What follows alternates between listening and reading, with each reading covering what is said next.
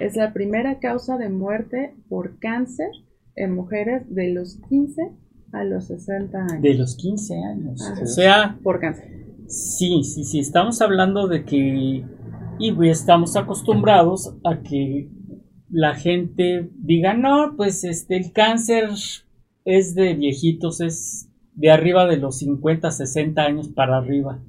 Y ahorita nos estás diciendo que de 15 años para arriba. Ya se tiene que sospechar y hay que hacer el estudio completo porque se ha visto ah, recientemente que los eh, en, general todos los tumores se están diagnosticando en etapas un poquito más, más jóvenes. Ahora, este, para toda la audiencia, hay factores de riesgo y hay factores que nos protegen del cáncer de mama. Nuestra intención es diagnosticarlo en etapas más tempranas. Como tal en cáncer no podemos decir que hay una manera de evitarlo. ¿Qué hay, Buenos días. Ahorita te presento. Eh, no hay como tal una manera de evitarlo, pero sí hay, unas, hay muy buenas maneras de diagnosticarlo de manera muy oportuna, más temprana, que es parte de lo que se explica con el cáncer cervicouterino. Antes sí, el cáncer cervicouterino ocupaba el primer lugar, pero gracias a las campañas de concientización, cada vez más mujeres en edades más tempranas y más frecuentemente se hacen papá Nicolau, lo que nos, eh, nos ha proporcionado, nos ha dado la oportunidad de encontrar lesiones premalignas y evitar la progresión al cáncer o encontrar cáncer en etapas tempranas y poder ofrecerle un tratamiento curativo a las pacientes.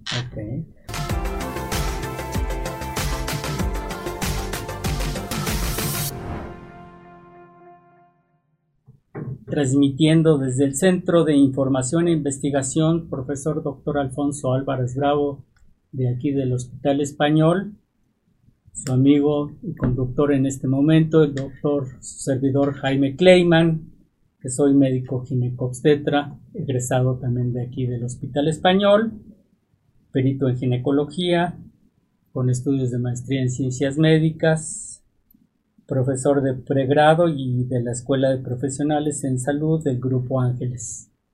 El día de hoy contamos con dos participantes muy valiosos que eh, nos van a hacer el favor de, platicarnos. Buenos días. Buenos días. Tenemos a la doctora Gredel Portela Rubio. Mucho gusto.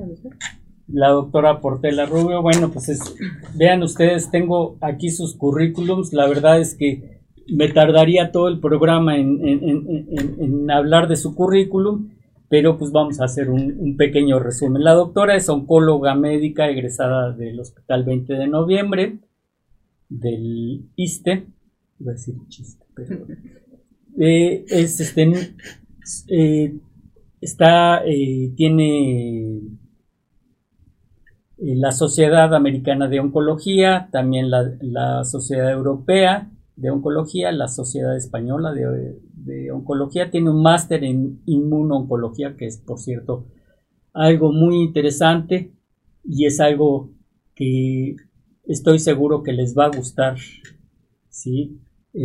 A todos nuestros radioescuchas, saber qué es esto de la inmunooncología.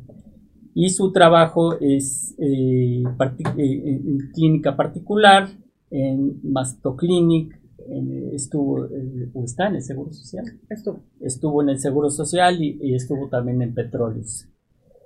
Y aquí tenemos también al doctor Marco Antonio Humola García, también egresado como la doctora, como su servidor de la Facultad de Medicina de la UNAM, Pumas. Sí, mucha Exacto.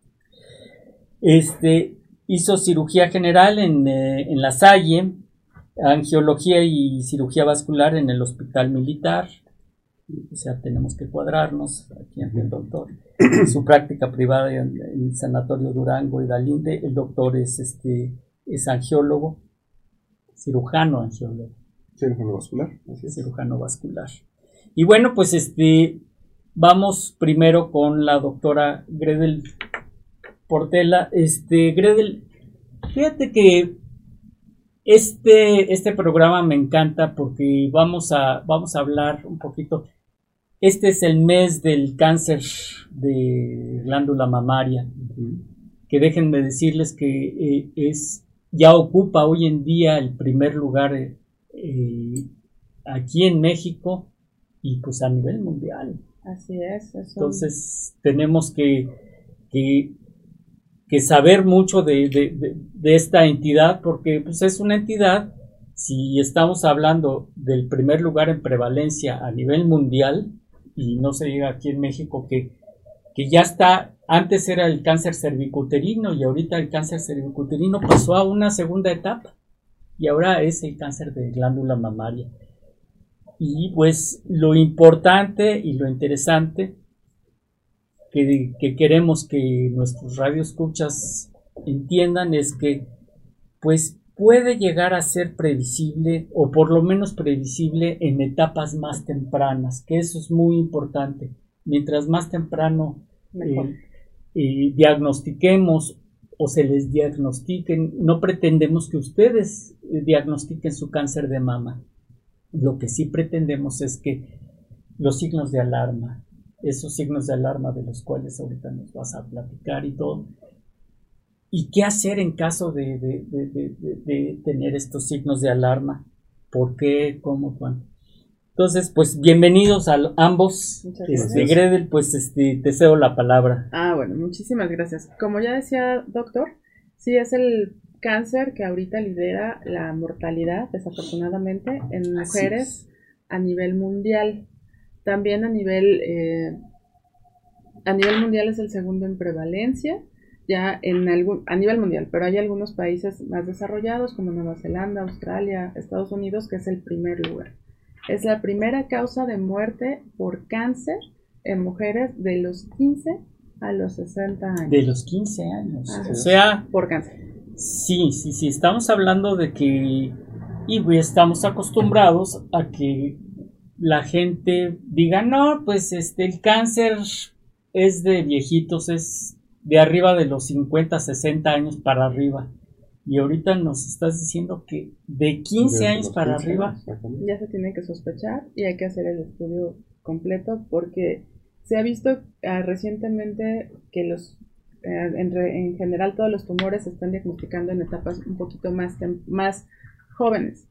Ahora, este, para toda la audiencia, hay factores de riesgo y hay factores que nos protegen del cáncer de mama. Nuestra intención es diagnosticarlo en etapas más tempranas. Como tal en cáncer no podemos decir que hay una manera de evitarlo. ¿Qué hay, Buenos días. Ahorita te presento. Eh, no hay como tal una manera de evitarlo, pero sí hay, unas, hay muy buenas maneras de diagnosticarlo de manera muy oportuna, más temprana, que es parte de lo que se explica con el cáncer cervicouterino. Antes sí, el cáncer cervicouterino ocupaba el primer lugar, pero gracias a las campañas de concientización, cada vez más mujeres en edades más tempranas y más frecuentemente se hacen papá Nicolau, lo que nos, eh, nos ha proporcionado, nos ha dado la oportunidad de encontrar lesiones premalignas y evitar la progresión al cáncer o encontrar cáncer en etapas tempranas y poder ofrecerle un tratamiento curativo a las pacientes. Okay. Entonces hay una cosa muy importante. Primero que todo, bienvenido Fer. Hola, buen día a todos. Muchísimas gracias. Buen día.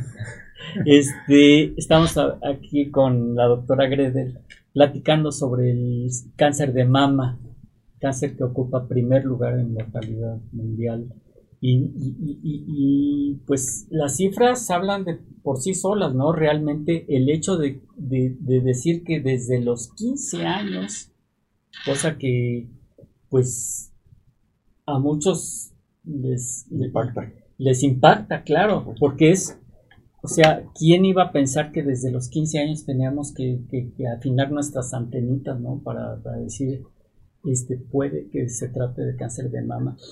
Y, acabas de hablar de, algo muy interesante en cuestión de cáncer cervicouterino, sin tratar de desviar la, plática cáncer cervicouterino, que bueno, aquí sí tenemos un factor predisponente que es la infección por virus de papiloma humano.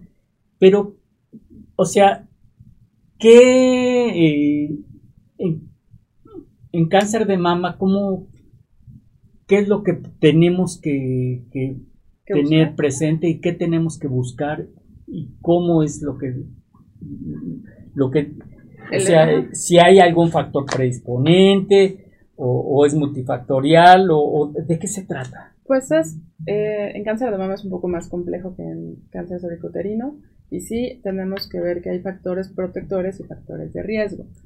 Los factores de riesgo como tal, eh, uno de los más importantes es la obesidad en mujeres. Bueno, para empezar, el cáncer de mama es más frecuente en mujeres, pero también se presenta en hombres. Ah, claro. En un porcentaje menor. En un porcentaje mucho menor. Aunque usted no lo crea. Cáncer de mama en hombre sí existe, tiene eh, menos del 1%, pero sí, este, sí hay cáncer de mama. Y bueno, ahorita vamos a platicar este, sobre la cuestión genética del BRCA y todo ese tipo de cosas que no me quiero adelantar. Pero es parte de los factores de riesgo. Tener una, un ser portadora de una mutación del BRCA1 o BRCA2, tener antecedentes familiares en primer grado, en cuantos más familiares tengamos positivos, es decir, mi mamá tuvo cáncer de mama, mi hermana tuvo cáncer de mama, mi abuela tuvo cáncer de mama, es muy probable que usted tenga cáncer de mama o sus posibilidades estén incrementadas en desarrollarlo. Eso, eso es una realidad. Es el, efecto Angelina Jolie. Sí. es, Servicio profiláctico. Sí, sí, bueno, yo recuerdo eh, los este boom que pasó con Angelina Jolie, que pues este mucho, mucha gente dijo que era una cuestión de publicidad para, para, para Angelina Jolie y todo ese tipo de cosas. Pero al adentrarnos un poquito más al estudio del, del BRAC, que en aquella época le llamaban BRAC análisis, y estamos hablando de, de del 2013, 2014, por ahí, sí, mediados de la década de entre el 2010 y el 2020, en el que efectivamente eh, se vio esta mutación genética del virus de BRCA, BRCA1 y BRCA2. Y, bueno, pues sin robarle el micrófono a la doctora, porque pues, ese es un tema que me apasiona mucho y además este, yo tuve la suerte en aquella época de que eh, el laboratorio, los laboratorios Media Genetics, que por cierto les mando un saludo afectuoso, pues me hicieron el favor de, mandarme este, a, a, Suiza a un curso, a hablar solamente del BRAC 1 y del BRAC 2, nada más toda una semana todo el mundo decía, ay, no, en, Zurich, este, pues sí, pero e, era e, entrar al laboratorio a estudiar a las 8 de la mañana y salir a las 8 de la noche. Entonces, pues, ¿cuál paseo? Ni que nada. Fue en, en, noviembre, justamente, que ya empezaba a calar un poquito el frío. Fue un viaje fantástico. Pero una de las cosas que recuerdo mucho fue el último día eh, que nos dijeron a nosotros, ¿cómo resumirías todo lo que vimos eh, en esta semana sobre el BRAC1, BRAC2? O sea, ya a nivel molecular, o sea, que no vamos a, y que no es motivo de esta plática. Pero yo les dije, pues con el efecto Angelina Jolie ¿Qué pasa con Angelina Jolie? Su mamá tuvo cáncer de mama, murió joven, a menos de 50 años. Su abuela tuvo cáncer de mama, también menos de 50 años. Entonces... ¿Y su tío tenía cáncer de próstata? Y su tío tenía... Eso es algo muy importante. Que, que cosa curiosa que después se vio que el, este tipo de mutaciones genéticas compartían eh, diversos tipos de cánceres, tanto de próstata, páncreas, ovario, ovario claro, ovario y, entonces este pues de eso vamos a hablar. Ya no te quiero la palabra. No, si no, me sigo, me encanta. un, un detalle breve. Es, como lo comentas, Jaime, doctora, doctor, es muy importante considerar todos los antecedentes y factores de riesgo porque hemos visto últimamente, y no se diga sobre todo en cáncer de mama, que aún no teniendo todas las variables y factores de riesgo, más del 50% de los pacientes o el 50% de los pacientes que en etapas tempranas de la pubertad hacia la edad más madura tiene la tendencia a presentar últimamente mayores cantidades de cáncer sin factores totalmente de riesgo. Es muy importante la genética que está mencionando, que mencionó doctor, que mencionó Jaime. Sí, es muy importante, pero hay que considerar ese factor.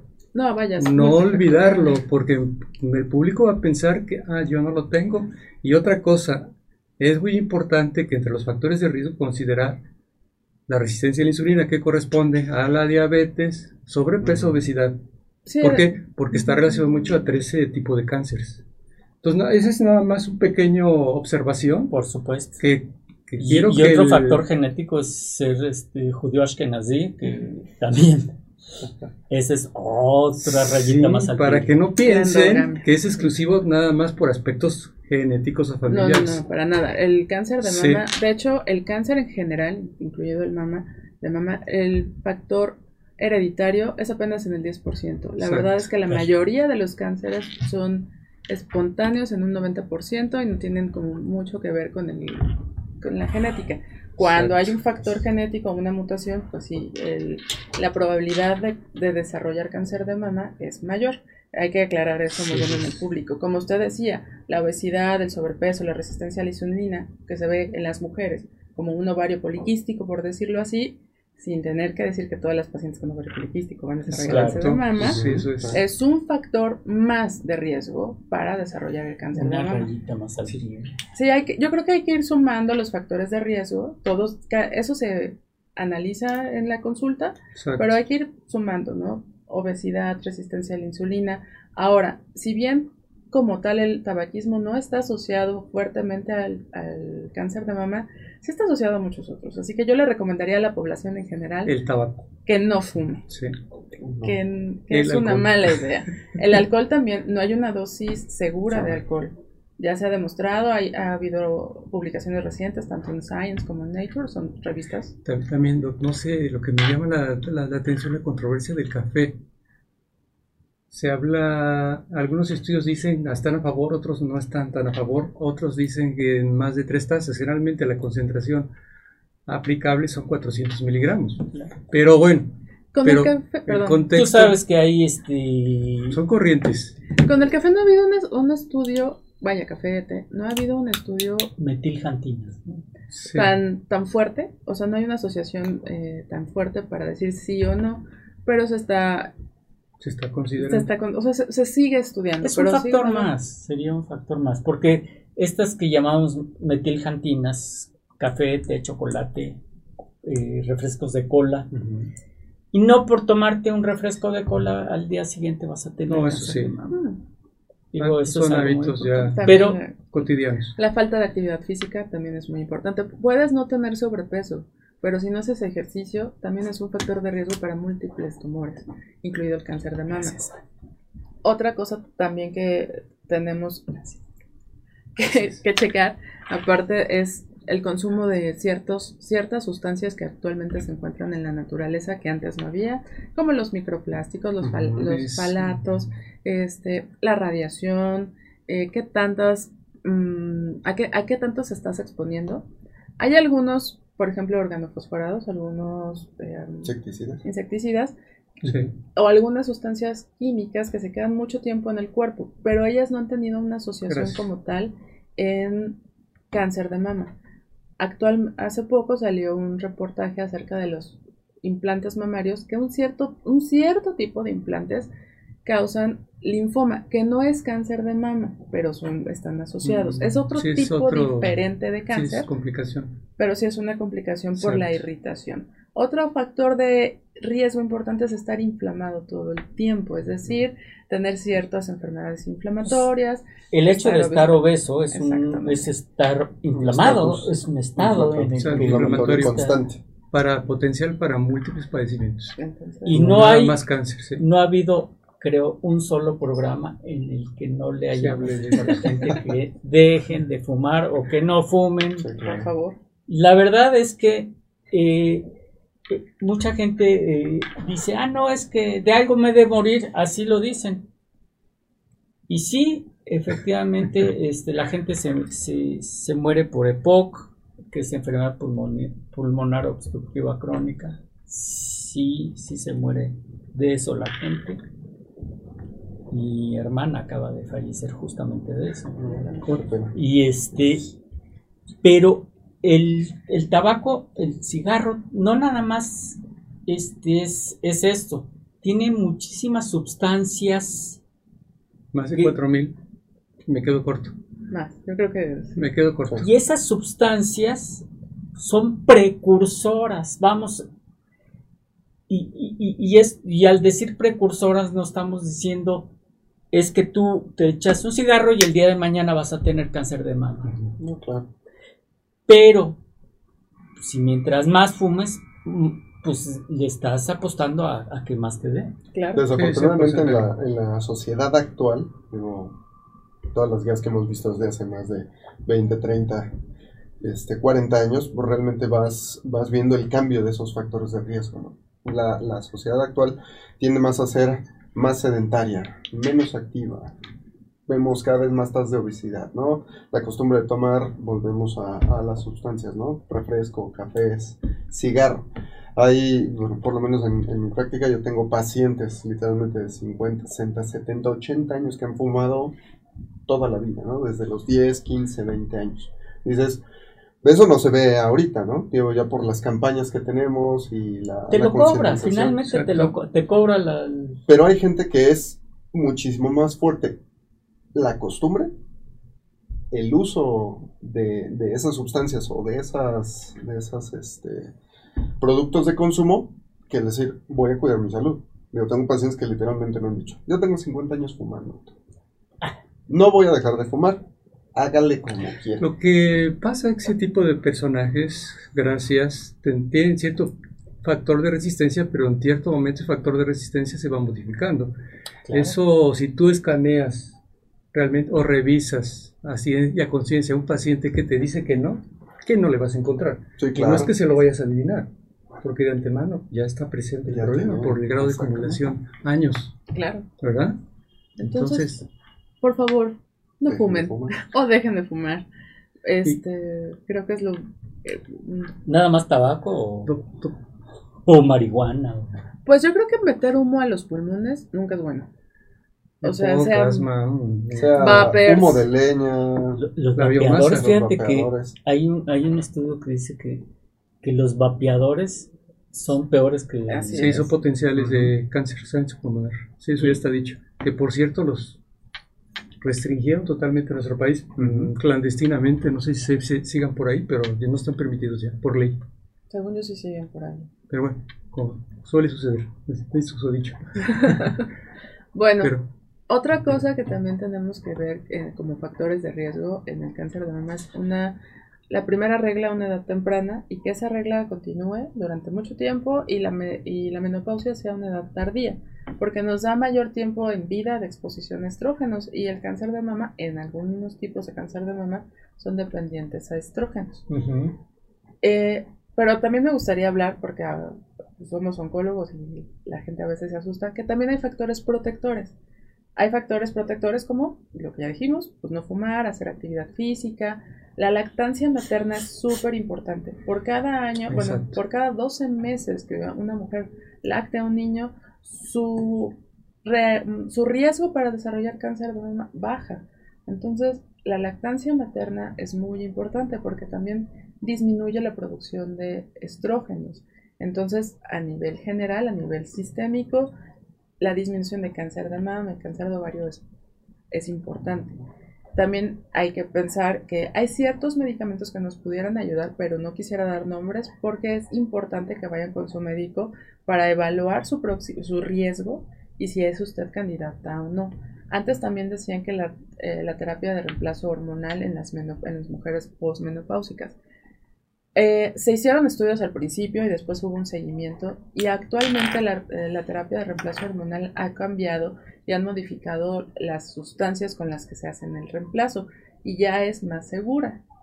Ahora, otro factor protector también, como ya dijimos, actividad física, no fumar, este, pues hacerse una mastografía. más que protector, es un es screening, es decir, tamizaje es, es una detección temprana. Es importante que las mujeres mayores de 40 años, todas las mujeres de mayores de 40 años, empiecen, de 40 en adelante, empiecen a hacerse una mastografía de manera anual, un ultrasonido. ¿Por qué? Porque otro factor de riesgo es que si en el ultrasonido o en la mastografía mm, nos reportan tejido mamario denso, ese también es un factor de riesgo. Doctora, lo que me llama la atención, hacer un ultrasonido en etapas tempranas, ok, estamos todos de acuerdo, pero ese ultrasonido está recomendado una vez que inicien las chicas o las niñas con cambios hacia la pubertad o que inicien con vida sexual activa, independientemente de que estén pequeñas. A ver ese aspecto, ¿cómo lo podemos expresar? Es que el inicio... ¿A qué edad sería el primer ultrasonido las chicas? Pues como decíamos que se ha dado entre 15 y 40 años. El primer ultrasonido en niñas yo lo recomendaría, no tiene nada que ver tanto como con la menarca o con el inicio de vida sexual. No hay, el inicio de vida sexual pues no tiene, nada que ver con la mamá, tendría que ver con el cáncer cervicuterino, pero eso es tema de otro y se les recomiendo a todas las niñas que utilicen con métodos de barrera. Así es. Y también habla, bueno, es que este es un se tiene que mezclar y también que se vacunen contra el VPH. vuelvo a cáncer de mama. Este, pues, nosotros, como médicos, consideramos que de 15 a 30 años, si encontramos alguna bolita en las mamas, se puede asociar a los cambios hormonales, pero tenemos que ver si esa bolita persiste, si es dolorosa o si no, si hay otros cambios. Si hay una bolita y duele mucho o molesta en niñas, lo recomendable es hacer el ultrasonido y darle seguimiento. No hay como tal una, una guía que nos diga, a los 15 te tienes que hacer el primer ultrasonido mamario, a los 16 otro, no. Es porque se supone, queremos pensar que son enfermedades benignas de la mama. Pero si hay una alta sospecha por ya sea el pediatra, el ginecólogo, hay que hacer ultrasonido. Y si el ultrasonido nos da una imagen sospechosa, se recomienda hacer todo el protocolo de estudio. Porque, como les dije, ahí se está viendo actualmente si hay una epidemia de cáncer en, pacientes jóvenes que se esperaba, por ejemplo, otro factor de riesgo es que las mujeres mayores, conforme va avanzando la edad, son, hay más cáncer de mama. O sea, por ejemplo, pacientes de 30 a 40 años son 2 en 100 mil, por decirlo. Y en pacientes de 60 años son 14. Son las pacientes que pueden considerarse con cáncer de mama. Entonces, conforme va avanzando la edad, también es un factor de riesgo. Yo considero que si en niñas sí tendrían que ir con el pediatra o con el endocrinólogo o con cualquiera y no escatimar en el, en, el ultrasonido. Si, si tenemos esa sospecha y es posible hacer un ultrasonido y un diagnóstico y un protocolo, hay que hacérselos a las niñas, es, es importante.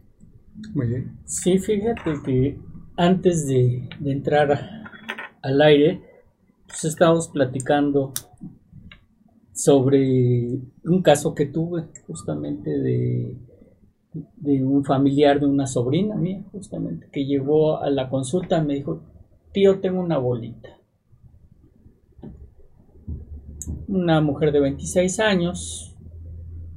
¿Quién iba a sospechar siquiera que, que, tuviera este problema de, de, un carcinoma, de un cáncer? Y bueno, pues el, llegó y le dije, mira, la verdad es que si tú pones, y así se lo puse, si tú pones en una olla eh, mil pelotitas y blancas y una roja, la probabilidad es uno en mil de que saquemos la roja. Pero como todas las probabilidades, si sacas la pelotita roja, no tienes eh, la enfermedad en un uno en mil, sino tienes al 100% la enfermedad. Y bueno, pues este, es, cuando la vi se sentía bien delimitado, le digo, mira, hay datos físicos que me hablan de una cosa benigna porque no está adherida a planos profundos, es móvil, es desplazable, se sienten bien sus, este, sus bordes, pero el gusanito de aquí me dijo, antes de quitárselo, estudiala. Sí. Y pues este, pues la estudiamos justamente. Eh, le, le, mandé a hacer un ultrasonido, a pesar de que yo tengo ultrasonido en el, en el consultorio, pero con una persona que sepa hacer los ultrasonidos de glándula mamaria. Exacto, Desgraciadamente no toda la gente sabe hacerlos y hacerlos bien. exacto. Y este y, también hay una calificación que ponen eh, los, los radiólogos que se llama BIRATS. Esta calificación este, va del cero cuando no hay elementos suficientes para saber uno, que es enfermedad, que no hay nada. Dos, que lo que hay es benigno. Tres, probablemente benigno. Cuatro, probablemente maligno. Y cinco, maligno. Y les platicaba que me habló el radiólogo, por cierto, amigo mío, y me dice, Jaime, tiene un cinco.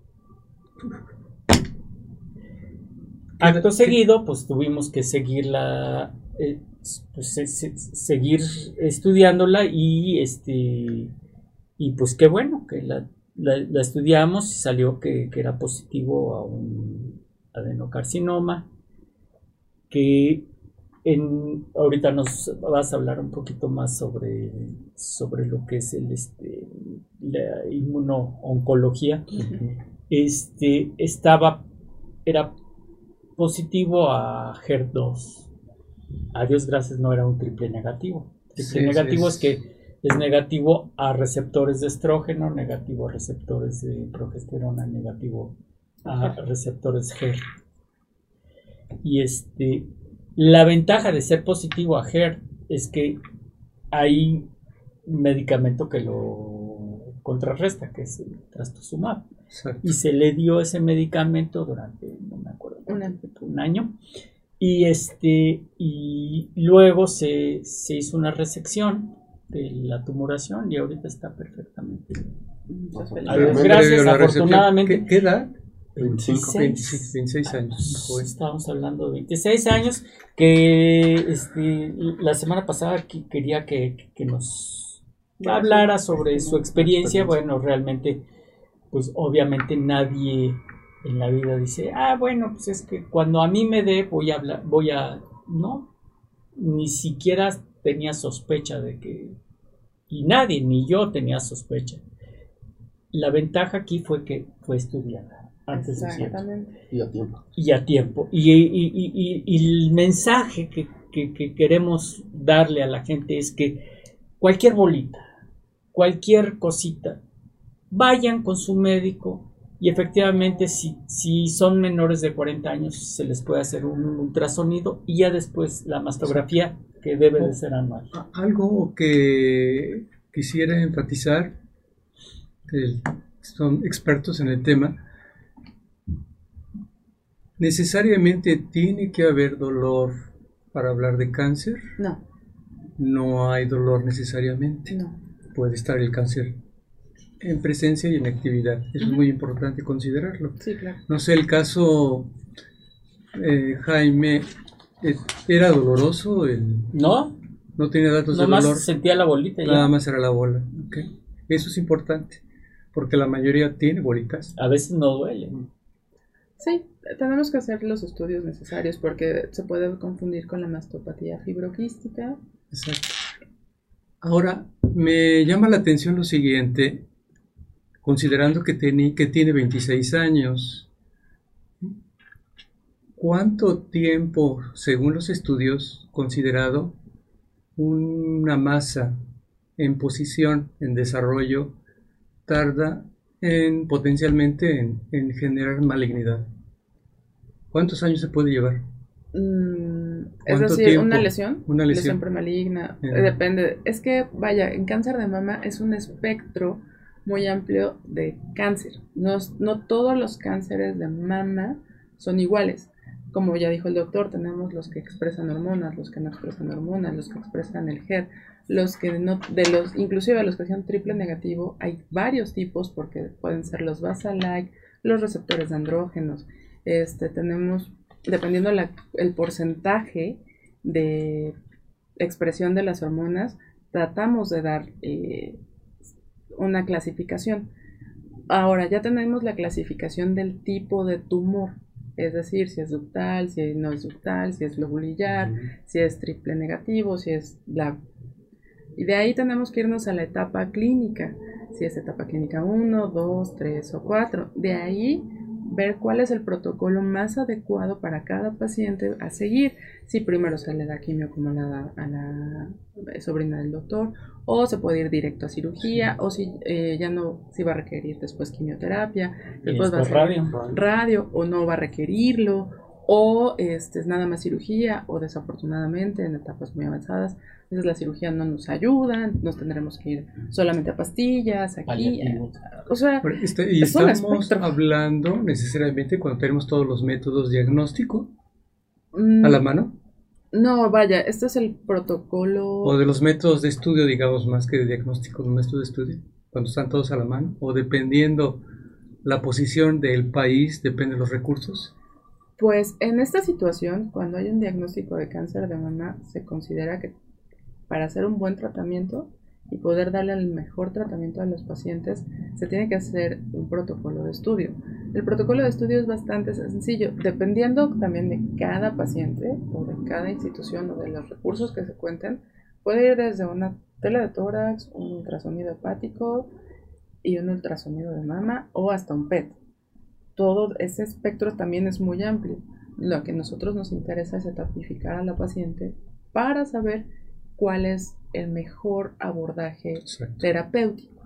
Exacto. Y eso se hace, está estandarizado, vaya.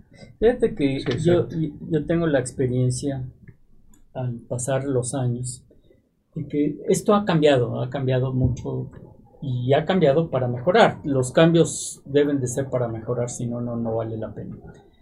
Y yo recuerdo que antes eh, lo que hacíamos era una tumoración de mama, hacíamos una sesión local, se lo mandábamos al patólogo, nos hacía un... decisión es tomar la muestra para que no nos... Exacto, vamos, quitamos, quitamos el, pedacito, o, la bola, se la mandábamos al patólogo y el patólogo hacía un estudio eh, transoperatorio, que significa que mientras estamos operando, el patólogo ya está viendo aquí este, el, tipo de tejido y si es cáncer o no.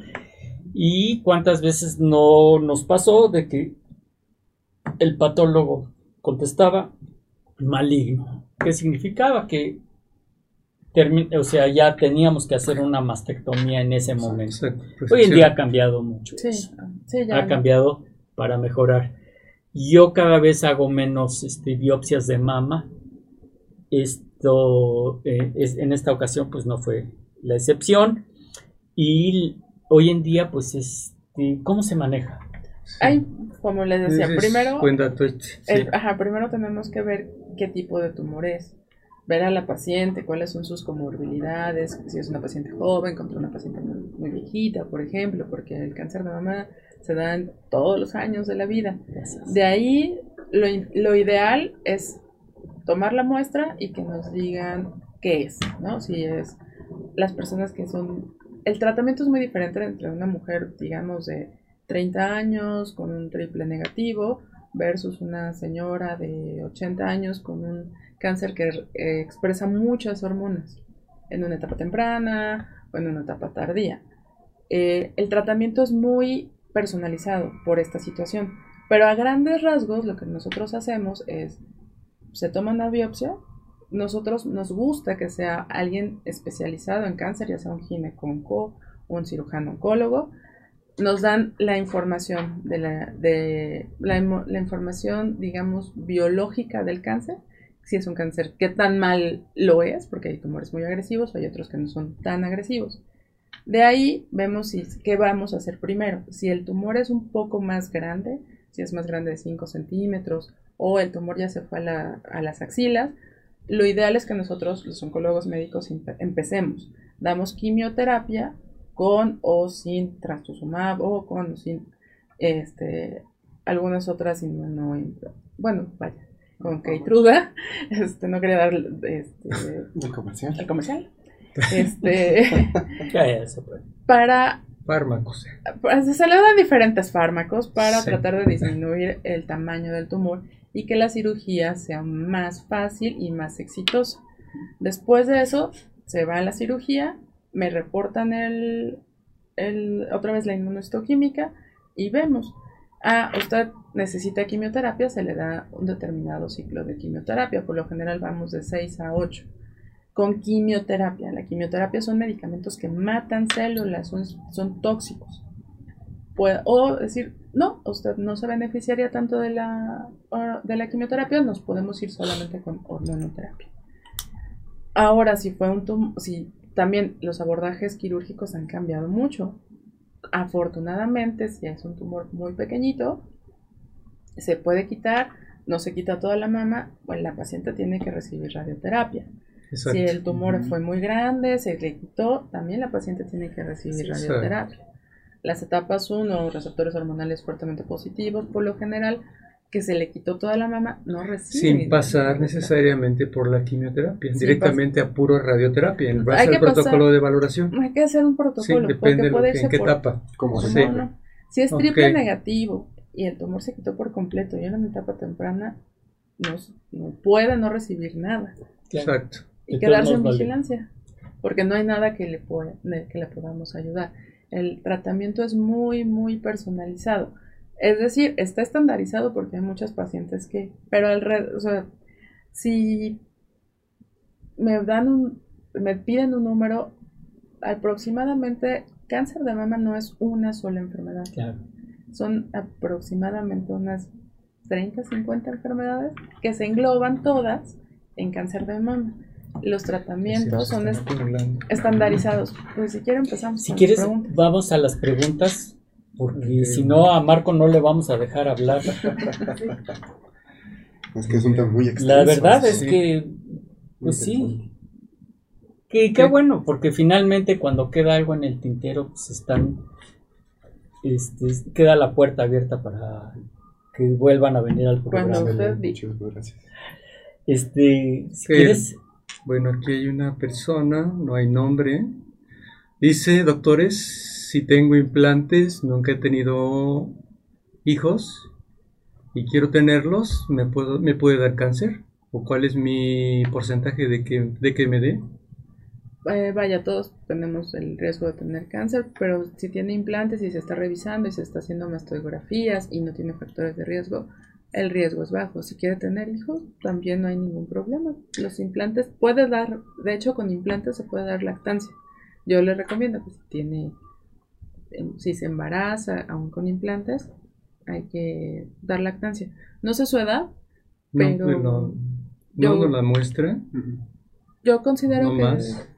que mientras ella tenga una vigilancia, se puede dar. Lo que sí que con implantes, hacer una mastografía y un ultrasonido no es tan válido. Hay que hacer resonancia magnética y Eso es lo seguir que, haciéndoselas. es lo que iba a preguntar, una resonancia magnética. sí. Fíjate que aquí tenemos un comentario y otra pregunta. El comentario es, eh, doctores, gracias y Dios me los bendiga por tener y dar este espacio a nosotras, las que escuchamos, la- las que escuchamos. Nos ayuda mucho a saber y conocernos más. Gracias por su labor, dice Guadalupe. Pues muchísimas gracias, Guadalupe. La verdad, este tipo de comentarios para nosotros es oro molido. Y tenemos una pregunta. Dice, doctores, mencionan que a los hombres les puede dar cáncer. ¿Los síntomas son los mismos que en las mujeres? Dice Leslie. Sí. Sí, son ya, los ya lo habíamos comentado, ¿verdad? Si hay una masa, si hay este dolor, bueno, por lo general se, Puede se no, palpa, Puede ser asintomático. Pero, pero son los mismos. exactamente. Si quieres... este, Miren, Josh. aquí hay una pregunta. Dice, ¿qué opina de la medicina alternativa? Esa es para, para mí. ¿Qué opina de la medicina alternativa? Pues yo ya no le llamaría alternativa, yo le llamaría multidisciplinaria, que es parte del fenómeno actual, el boom que estamos manejando el día de hoy. Ya no hay qué más sirve, qué menos sirve. Todo hay que, con protocolo y previa valoración. Para eh, reducir los malestares de la quimio, de la, de la quimio eh, funciona. Miren, Aquí la intención, sí, es muy importante hacer un protocolo de estudio, como dice la doctora, eh, desde el punto de vista del médico occidental. pero bien llevado a cabo, sí. Y de alguna manera que van a la mancuerna y van en relación, no se contrapone una con la otra, pero es muy importante caer en manos que realmente sean expertas en el tema, porque no es nada más, me voy a aplicar medicina complementaria o, medicina tradicional china y, realmente me voy con una persona que no es experta en el tema, porque la verdad no es nada más poner agujas, es todavía un protocolo de estudio en la medicina tradicional china. Entonces compiten y es más, se logran mejores éxitos y sobre todo se va mediando el uso de fármacos. A veces se recitan menos fármacos, pero van de la mano. Entonces no están... Yo también creo que eh, parte de, de, de, hay que más dar un poco más de información a los pacientes porque aunque sí la quimioterapia es dura y es cansa y hace muchas cosas, a veces a los pacientes les va muy bien. Creo que también es importante que platican con su médico acerca de qué sí esperar, qué no esperar, qué sí ver, para no tener, no llegar a la quimioterapia con tanto miedo, porque a veces es más el, el miedo de la ansiedad, la, la preocupación de qué podría suceder y nos adelantamos a eso y a veces no pasa nada y, les va súper bien. Y, un aspecto eh, aquí aclarar muy bien, que si las damas en etapa temprana hacen todas sus, valoraciones, el cáncer de mama tiene un éxito potencial de, curación y recuperación. ¿O qué opina, doctora? Eh, hay, un, hay ciertos... Aún la técnica que se tenga que ocupar. Sí, claro. Le, consideramos etapas potencialmente curables 1, 2 y 3. La etapa 4, por definición, no es curable. Pero es muy importante que sí, definitivamente, llevando a cabo todo el protocolo diagnóstico y, y, apegándose a las recomendaciones médicas y a los fármacos que sí les sirvan, es muy es el éxito, las tasas de recuperación son muy altas. Sería importante aclararlo. Tengo aquí dos preguntas. Eh, doctores, ¿qué debo de sentir al palparme? ¿Qué debo saber o sentir para alarmarme? ¿Hay síntomas o cuáles son los puntos alarmantes que pueden decir que puedo tener cáncer? Dice este, Ernestina. Y otra, este, de Verónica, dice, ¿hay una edad en la que uno como mujer es más propensa a padecer cáncer o no lo hay? Gracias, dice Verónica. Bueno, contestando primero Verónica, eh, sí, las pacientes, en cuanto más años tengamos, la edad es un factor de riesgo, digamos que a partir de los 40 empezamos con el screening, pero tiene un pico entre 50 y hasta 70 años. Entonces, por ese lado, sí. Sin embargo, por favor, no las mujeres de 30, de 40, sigan haciendo el screening. No por ser jóvenes nos estamos librando de, desarrollar cáncer de mama. Por favor, sigan con el screening. Ahora, parte del screening es la palpación, llegando a la palpación. Hay unas, describirlo en radio es complicado, pero hay unas técnicas que están en casi todos los puestos de salud, todos los, que es levantar el brazo y hacer movimientos circulares, puede ser en cualquier parte de, en cualquier parte del, cualquier día de la menstruación. Lo ideal es palpar nada, pero si llegaran a palpar una bolita, una masa o algún punto doloroso o alguna molestia, es importante palpar las dos para ver si hay alguna diferencia, porque mucha gente se puede confundir. Es que esta bolita la tengo desde hace 10 años o es un lunar. También es importante revisar axila. La axila es muy importante. Marcarse, buscarse bien, principalmente con la, con la yema de los dedos, hacer movimientos circulares, pequeños, después grandes, verse al espejo, desnudas, de frente, brazos, brazos abajo, brazos arriba, ver si hay algún hundimiento, porque no solamente son bolitas, también puede haber retracciones, hundimientos, puede haber cambios en el pezón, se puede hacer más grande, se puede retraer, puede salir alguna secreción por el, por el pezón. En, eh, todos estos son eh, datos de alarma que nos tienen que llevar a buscar. Doctora, no importa la fecha de revisión ¿Eso es diario o exclusivamente enfatizar en una etapa más importante? Porque sabemos en ustedes que hay una etapa de ovulación donde hay más urgencia, hay una estimulación hormonal. Es más conceptualizar más exactos en esa etapa, cuando llega el óvulo, o antes de la menstruación. Yo, o no hay, o no hay fecha. Yo recomiendo que sea un día en específico, o sea, que sea siempre, siempre que se pueda, más de una vez al mes. Este, muchas mujeres no sabemos cuándo estamos ovulando, solamente a veces llega, menstruamos, y muchas mujeres no saben qué, qué día es de, ya me toca, no me toca, porque así lo somos, ¿no? Así, son los, así somos los mexicanos. Por eso creo que es importante que, por ejemplo, día del mes, para que se acuerden, 1, 15, 30 o 1, 20, 20 o sea, para que se acuerden, para que sea una rutina. Porque si les decimos, el día 21 del ciclo, ¿y qué día es ese día? cuando tengan mayor congestión mira, algo tan sencillo, cuando, cuando cada día, todos los días, cuando uno se baña, que se hagan una, una exploración no necesariamente eh, orientada o, o, minuciosa, pero si en el baño, pues eventualmente se van a palpar. Entonces, si es todos los días, e, e, efectivamente va a haber días en el que va a haber más turgencias, va, a haber días en el que va a haber más molestia, pero esto es también dependiendo del día del ciclo. Y sí, hay gente que se conoce su cuerpo desde el primer día del, del ciclo. Del ciclo. este, ¿Es este Maru? No, la doctora Alicia. Alicia, Alicia. Hola, hola Alicia. ¿Cómo estás? Hola, hola, estoy, ¿sí me escuchan? Te escuchamos perfectamente. Acostate. Este, pues bienvenida, lástima que no pudiste estar aquí con nosotros, creo que estás mocosa. Este, pues este, pero de todos modos, eh, bienvenida Alicia, este, adelante.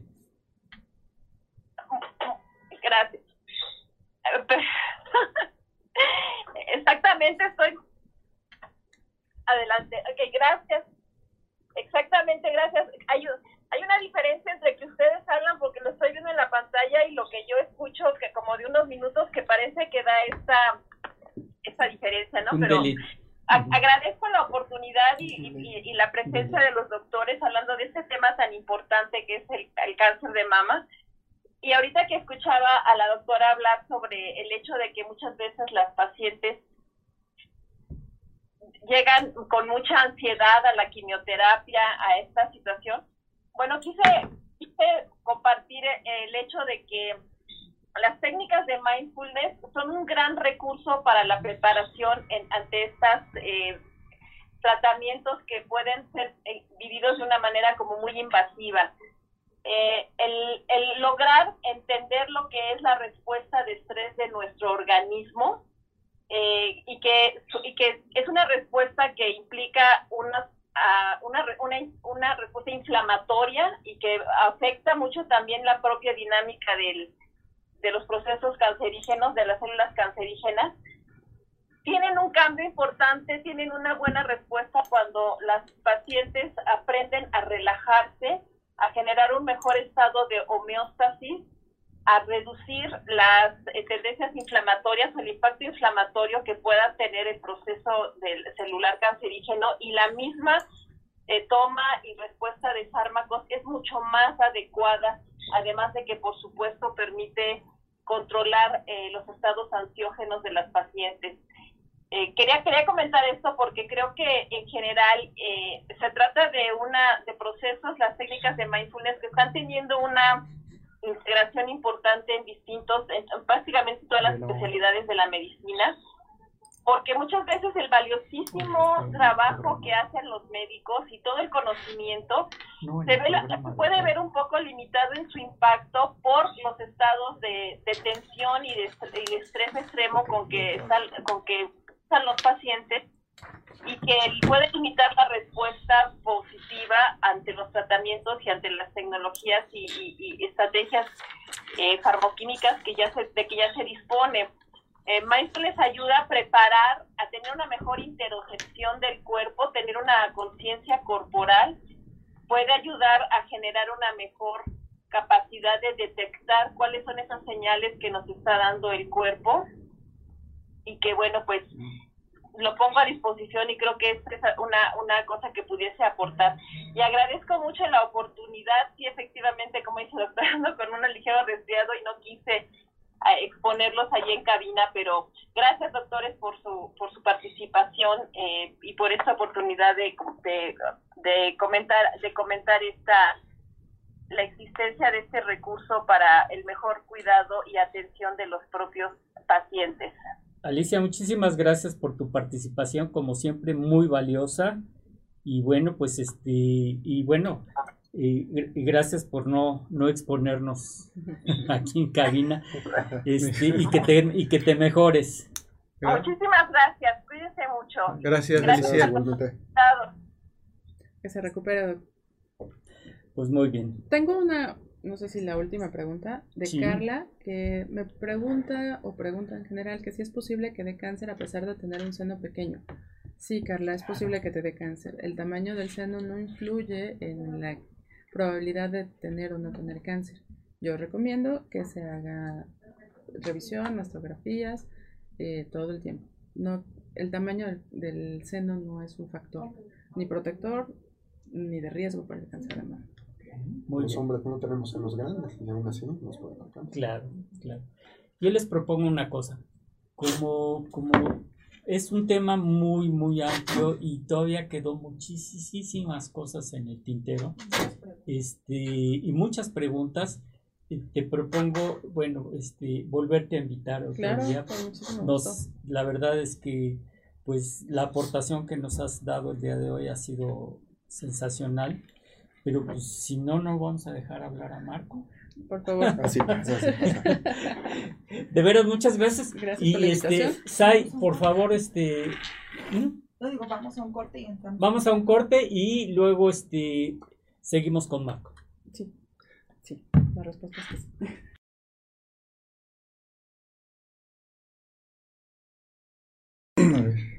Bueno, pues nuevamente aquí con, con la doctora Grevel y este y bueno, eh, nomás eh, quedó una, una, duda que sí se nos hizo muy importante eh, que, nos transmitieras, Gretel, de, con respecto a una pregunta que hicieron. Sí, no sé cómo piensas. Montserrat me, me, comenta que tiene 10 años tomando reemplazo hormonal con estrógenos y progesterona. Se hace su check-up cada año y dice que todo está bien. A pesar de eso, se puede enfermar de cáncer. Sí, pero eh, tenemos que ver eh, la reducción del riesgo. Como usted está en reemplazo hormonal, es importante que también se haga el check-up eh, mama, ovarios y todo. Si sigue bien, hay que, no hay problema, hay que seguirlo haciendo. Sin embargo, si platique con su ginecólogo cuántos años más va a seguir con el reemplazo hormonal. No sé su edad, pero sí tenemos que mm, parar el reemplazo hormonal en, cierto momento. 10 años es una temporada, es un tiempo, me imagino yo, suficiente. Sin embargo, no, soy su médico, no la No, y, se, puede, o sea, yo, yo lo que hago con mis pacientes, las o sea, no los no las dejo. Ya a partir de este momento te quedas sin hormonas y adiós. Exacto, sino que podemos virar a otro tipo de terapias que no sean necesariamente hormonales. Porque también las hormonas tienen este tienen su su pro y su contra. Y en cuestión de contra, pues una de las contras es este la cuestión vascular Exacto, es que está conectado a múltiples Claro, estamos, estamos conectados. Una pregunta nada más así breve para continuar. Cuando una chica, una dama, es candidata a terapia hormonal, aunque no tenga ningún dato como lo habías comentado, hay que saberlo detener.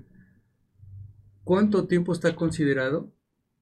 Hablaste que 10 años ya era más que suficiente. ¿Cuánto tiempo está considerado hacer un manejo con terapia hormonal? Por lo menos 5 años, pero están dando estudios actualmente que hay que llevarlo hasta 10 en determinados pacientes. Ok, y para que quede claro. Sí, pero perdón, este, este tratamiento hormonal es la adyuvancia en cáncer. Este es otro tipo de tratamiento este, hormonal. son distintos. Son diferentes. Esta terapia hormonal sustitutiva. No, y aparte hay que estar checando el balance hepático, o sea, estar revisando hígado. Claro. Hueso. Y, como les decía, corazón, este, no, no son inocuas las hormonas. Tampoco hay que satanizarlas. No, Hay que saber, su médico ya, son nobles, les va a decir cómo, cuándo y cómo darles las hormonas. Y como les decía, este, una de las bemoles que tienen las hormonas es que pueden llegar a, provocar o producir trombosis. Hola, ¿qué tal? Soy el doctor Gabriel Rojas Poceros, médico ginecólogo, conductor del programa Salud para Todos. Los invitamos a que nos sigas en todas las redes sociales. Salud para Todos. Facebook, Instagram, YouTube, Spotify y sobre todo suscríbete a nuestro canal de YouTube. Ya estamos ahí. Activa esa campanita para que no te pierdas todos nuestros programas. Quedan ahí guardados los videos. Síguenos, disfruta, manda tus preguntas y sobre todo dinos qué tema te gustaría que tratáramos. ¿A qué especialista quieres que invitemos? Gracias por seguirnos y estamos ahí pendientes.